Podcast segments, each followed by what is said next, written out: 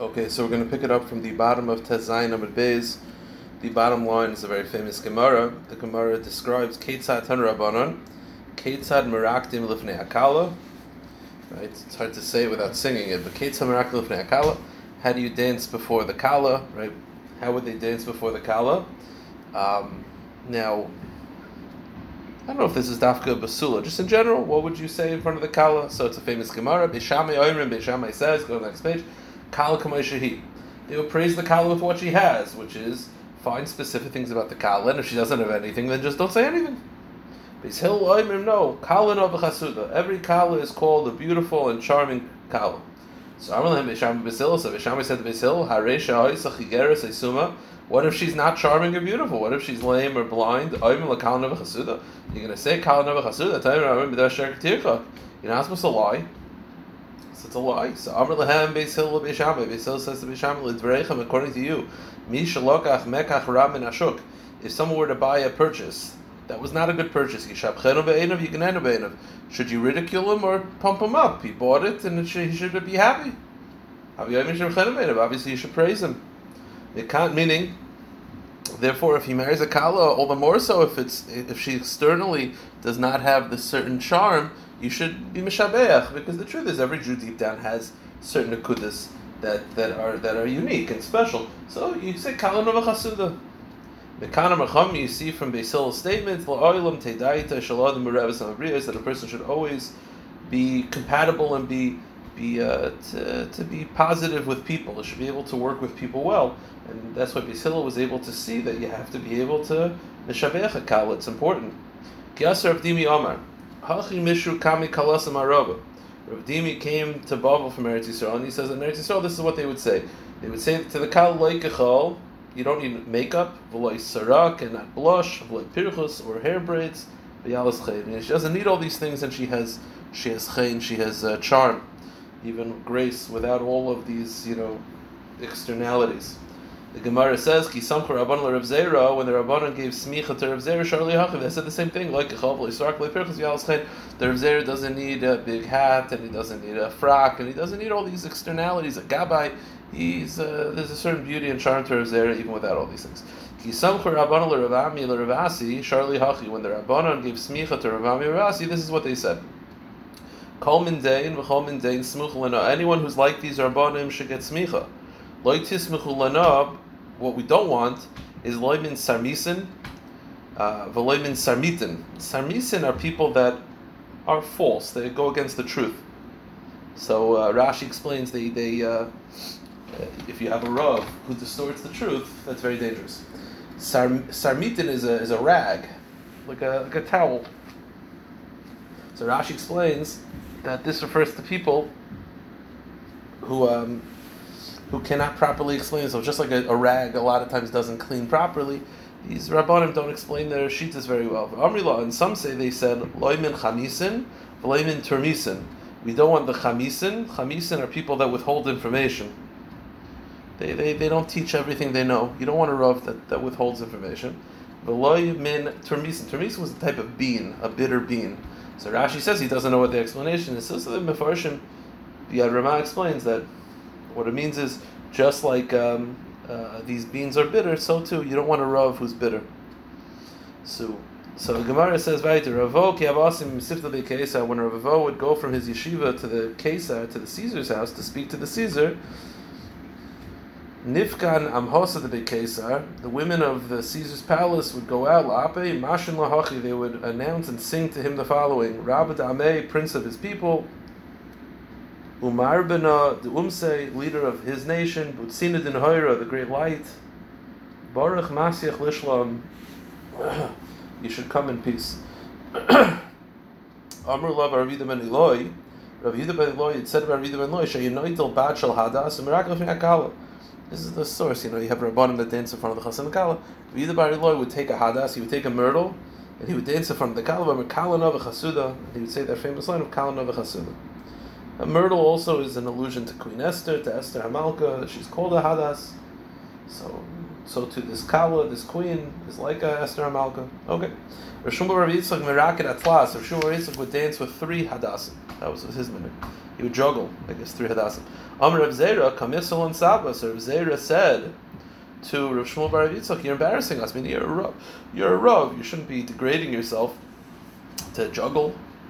But he didn't, obviously, Shmuel Bar Yitzchak did it for the Chosan and Kala, for the mitzvah of Sameach Chosan and Kala. So the Gemara says, Kinoich Nafshe Ifsik Amudin Nehara Ben Didelu Kuli Alma. When Shmuel Bar Yitzchak passed away, a pillar of fire separated his his Aron from everyone else to show honor.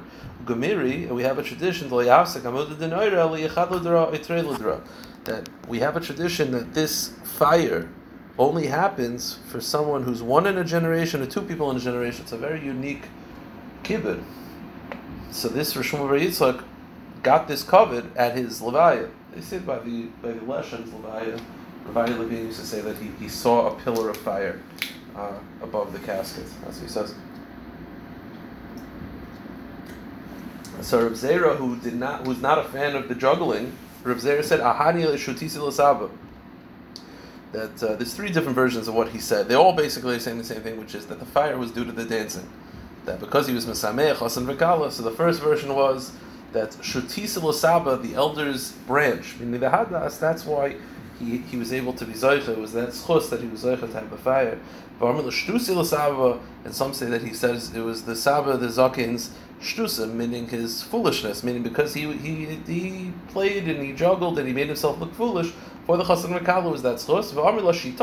And some say it was his opinion. They're all saying the same thing, which is that it was all due to the dancing. Rav Acha would put the kala on his shoulder and he would dance, which is a big chiddush. And Amr le Rabban, the Rabban said them, Anon ma'al me'avad hachi, are we allowed to do such a thing, to have physical contact with the kala? So Amr le, Idamin alaychu kikshur l'chai.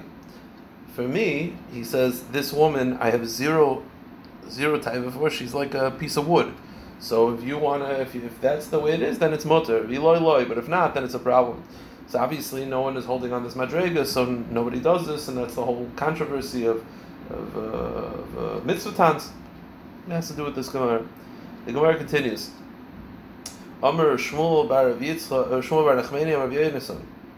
Mutal istak b'fnei kala kol shiva. Although you're not supposed to stare at women, you're allowed to stare at the kala because when everyone when the chassan sees everyone staring at the kala, he's going to say, "Wow, she's so attractive." Everyone's looking at her, so it makes her more attractive to the chassan. But we don't paskin that way. You're not supposed to stare, maybe glimpse. Okay, fine, but to stare at the kala we paskin is not allowed. Taner Rabbanim, another halacha. Mavirnus hameis l'fnei hakala. That if you have a, if they're walking the kala from her house to the wedding hall, and and the same street, there's a levaya. The halacha is the levaya should take a different route. The cover to the kala, we, we move the levaya. But both the kala and the levaya both move for a king. If you have a Jewish king who's walking with his uh, you know chariots and all that stuff uh, they, they all have to, to, take a diversion, a different path. Amr Lav al Agrippas Hamelach. The Gemara says, although a, a melech is supposed to take the road, but Agrippas, Agrippas was a king, and he was once traveling, and there was a kala with her people, and he took a different route. But, you know, he was Michael on his covet for the kala. So the Gemara, V'shivchu and the Chacham were very happy with this. So The Gemara says Shivchua, they praised him, Mechlal the Shapravid, what he did good. How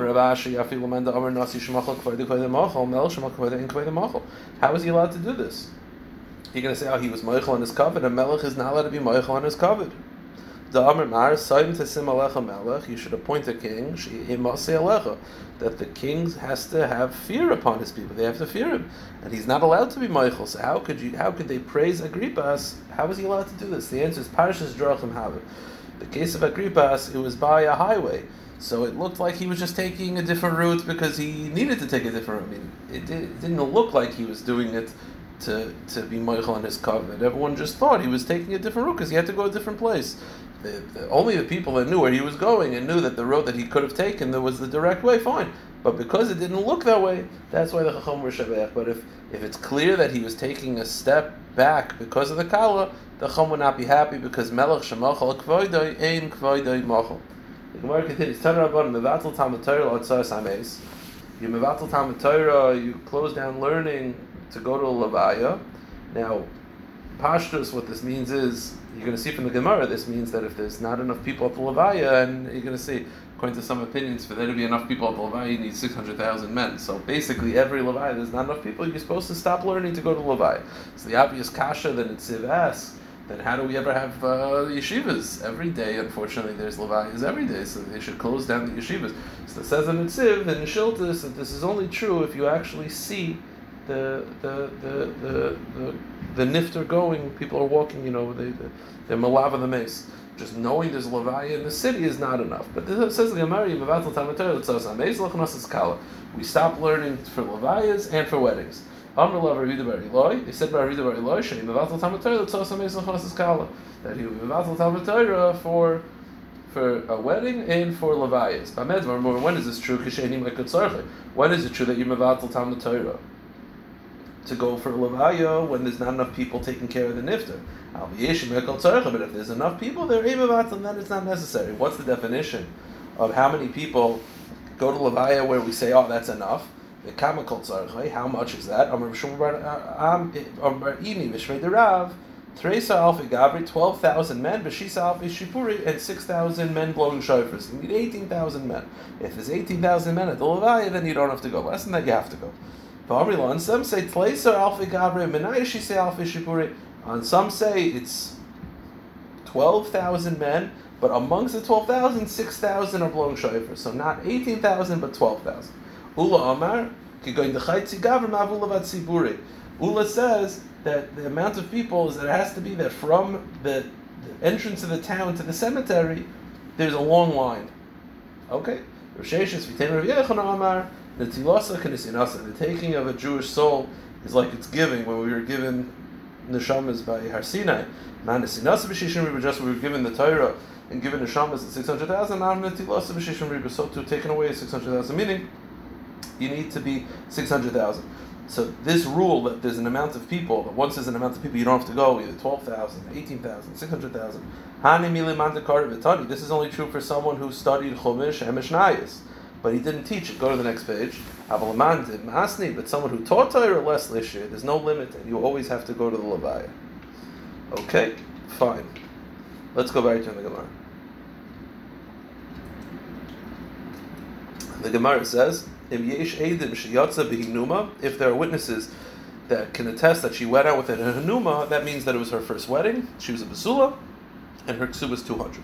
My hinuma, what's an hinuma? Surcha bar papa Mishmei Ziri Omar Tenura Da'asa. It's uh, like a canopy. It was like a canopy that they would carry the bride out, and they would only do it by basulas. It was a veil, the veil that uh, you know, like the badekin, where they cover the bride's face in a veil. That was a special veil that they would wear if they were basulas. Rav Yechim says that the minig in his location was throwing grain. Tanab Yehuda Raya. So the Gemara, the, the Gemara explains that all these rayas were in Yehuda, in the place of Yehuda. But in Bavel, my, what would they do? So again, the Mishnah listed all these things. The Mishnah was listed, was written obviously in Eretz Yisrael. So what were the minhagim in Bavel? So Amarav, they're dugi the mishcha reshet rabbanon, rubbing oil on the heads of the rabbanim.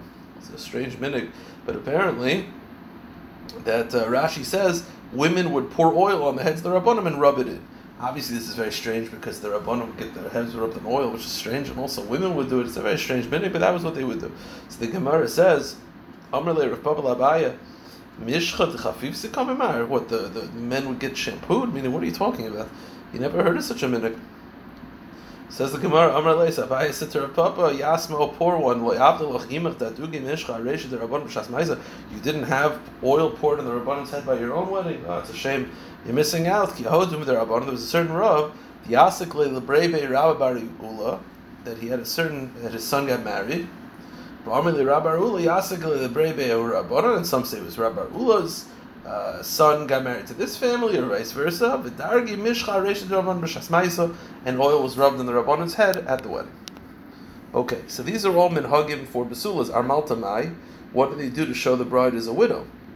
Now, meaning in Yehuda, in the Mishnah, there are like seven minhagim. So okay, so if you don't have those seven, so she's a basula. She's not a basula. She's an almana.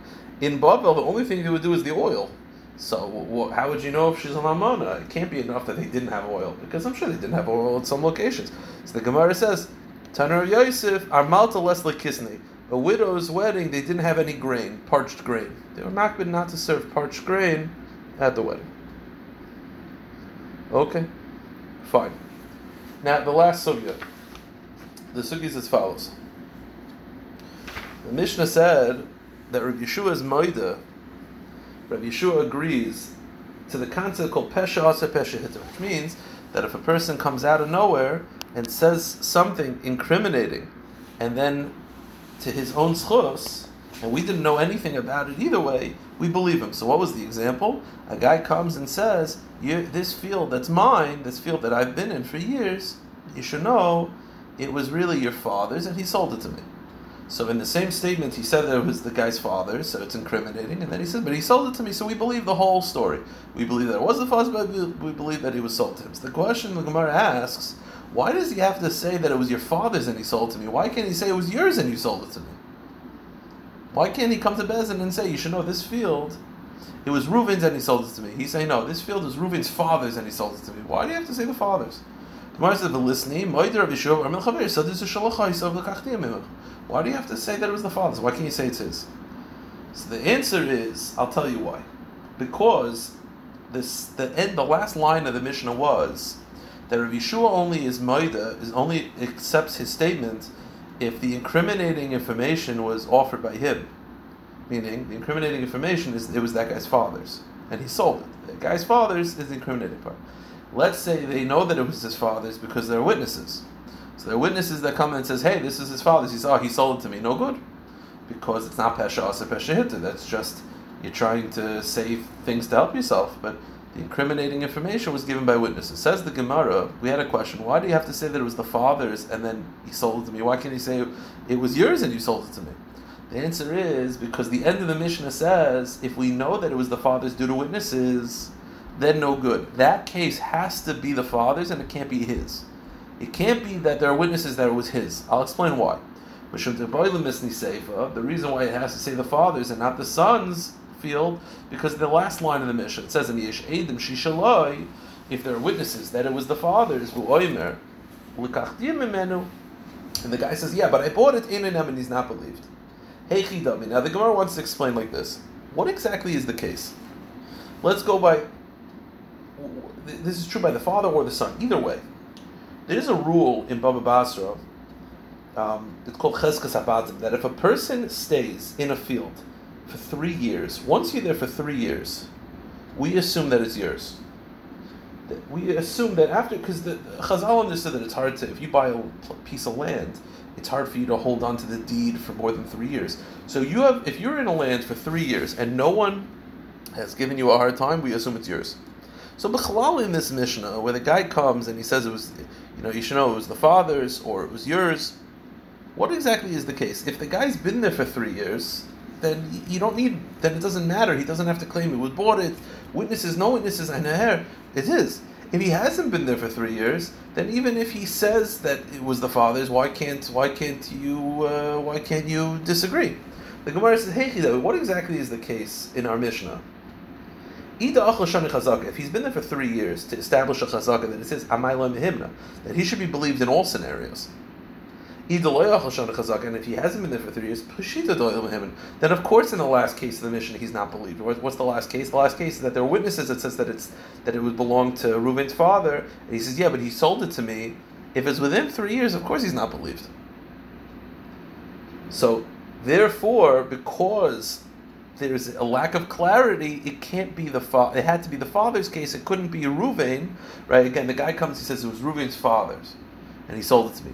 Why couldn't he say it was Reuven's and he sold it to me? Because with Reuven it would be tricky. What exactly is the case? Was he there for three years or not? So because it's complicated, we just go with Reuven's father. How does Reuven's father make it better? So the Gemara says, "Yihachi gabi nami." Say you could actually you you men, mentioned a good shiloh, which is by the father also. If he's been there for three years, then even the case of the father, if there are witnesses, it says that it belonged to the father. But if you've been there for three years, it's yours. And if you haven't been there for three years, of course no good. So why? How does that make it better? The answer is the reason why it had to be the father is because it's the following case. You find the following case by the father. The case is that he stayed for two years while the father was still alive, Then the father died, leaving the son who was under bar mitzvah at the time, and then he stayed in the year for one more year. So he was there for three years, but it wasn't three years by the father. It was two years by the father, and then one year by the son when the son was a katan under bar mitzvah. So the chiddush in the Mishnah is, you might think that because he's been there for three years, we should believe him even in the case where witnesses brought up the incriminating information. Kamashmal, no. We only count if it was three years by the father. Two years by the father and one year by the underage bar mitzvah son doesn't count. So the reason why it had to pick the father in the Mishnah is because it wanted to make that point clear. It wanted to make the point clear that if you stay for two years by the father and one year by the son, that's not enough. That's not enough to be a chazaka. As Rav Huna said, we do not establish a chazaka by staying for years by the son under bar mitzvah.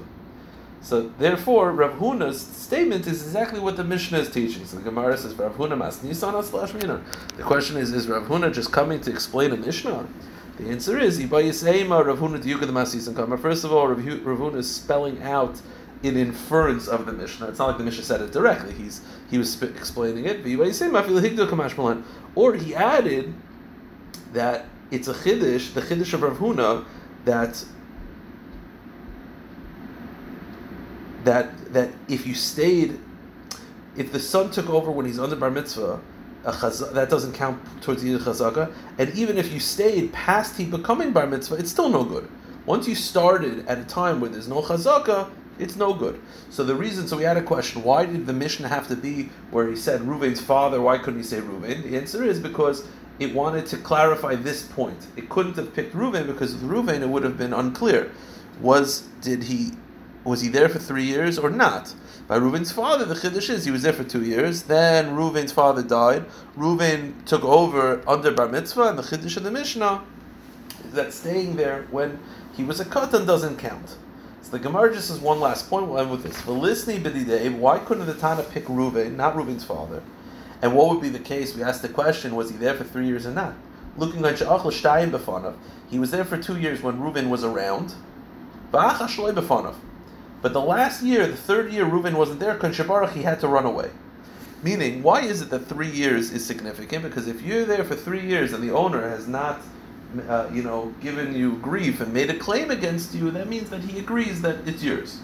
So what's the chiddush of the Mishnah? Really, the case is where it's Reuven's field. And in the last part of the Mishnah, there are witnesses that come and say, hey, it's Reuven's field. And he says, yeah, but he sold it to me.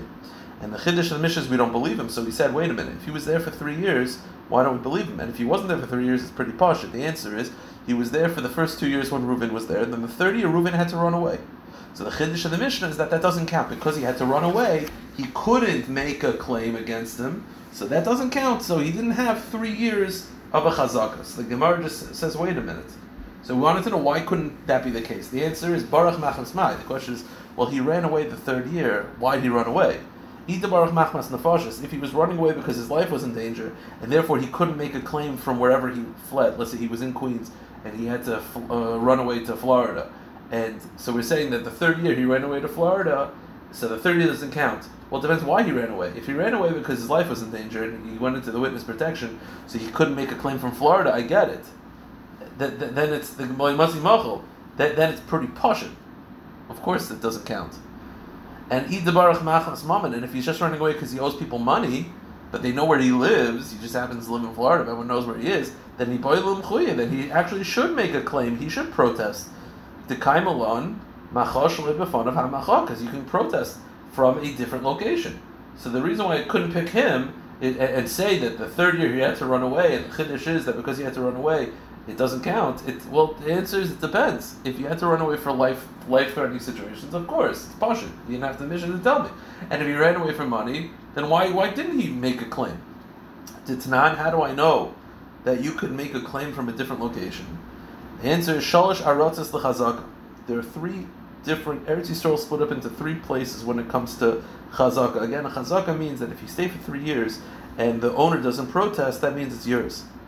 So the Gemara is going to explain. The Mishnah says there are three locations for Eretz Yisrael: Yehuda, the areas of Yehuda, Ever Yarden, the other side of the Yarden, the Galil, and the Galil. Now, what this means is these are Eretz Yisrael split up into three parts. That if if a person was in one area and someone occupied the property in another area, it doesn't count because the owner was not in that province. So Eretz Yisrael has three provinces. If let's say the owner was in Yehuda, but someone uh, took squatted in the property in the Galil or Begalil, it doesn't count because you cannot make claims from one province to the other. From one city to the other, the implication is that you could. But you can't go from one, from Yehuda to Galil or Galil to Ever Yarden. Medina. Now the Gemara just clarifies. I don't understand. From city to city, it's fine. But you can't go from the Yehuda to Galil. Why? My I don't understand. If you're able to protest not in the occupant's presence, then afilu bihuda v'ilonami. Then why can't you protest from a different province? And if you feel that that's not good, you have to be in his presence. Then I feel Yehuda Yehuda Namiloy. That even from city to city, from, from town to town, should be a problem. You know, city to city is fine, but you can't go from Yehuda to Galil. Why? I don't understand. The Gemara says, "Amar Yehuda Bar Mobile." Really, you could make a, a, protest not in its claim, not in its presence. And really, that's why you can go from city to city. So why can't you go from province to province? The answer is when the cities are hostile to each other and there's a lot of hostility and there's fighting, then the halacha is you cannot because we assume that the protest, the, the word won't get back to him. Meaning, if you want to protest from one city to the next, that's fine as long as there's peace between th- those two cities. If there's no peace between those two cities, then we assume that the guy didn't find out about it and it wasn't a good protest. So the reason why, the, so really from city to city, it's not so pasha that you could. It depends if there's hostile. So why does it mention those three provinces? Go to the next page. Historically, Yehuda and Galil, there were always hostile areas to each other. So this is a proof that you could make a chazaka, you could make a, a, a macha, not in the presence of the squatter, and that's why the Mishnah didn't pick him; it had to pick Reuben's father. All right, we'll stop here. We'll pick it up on Sunday.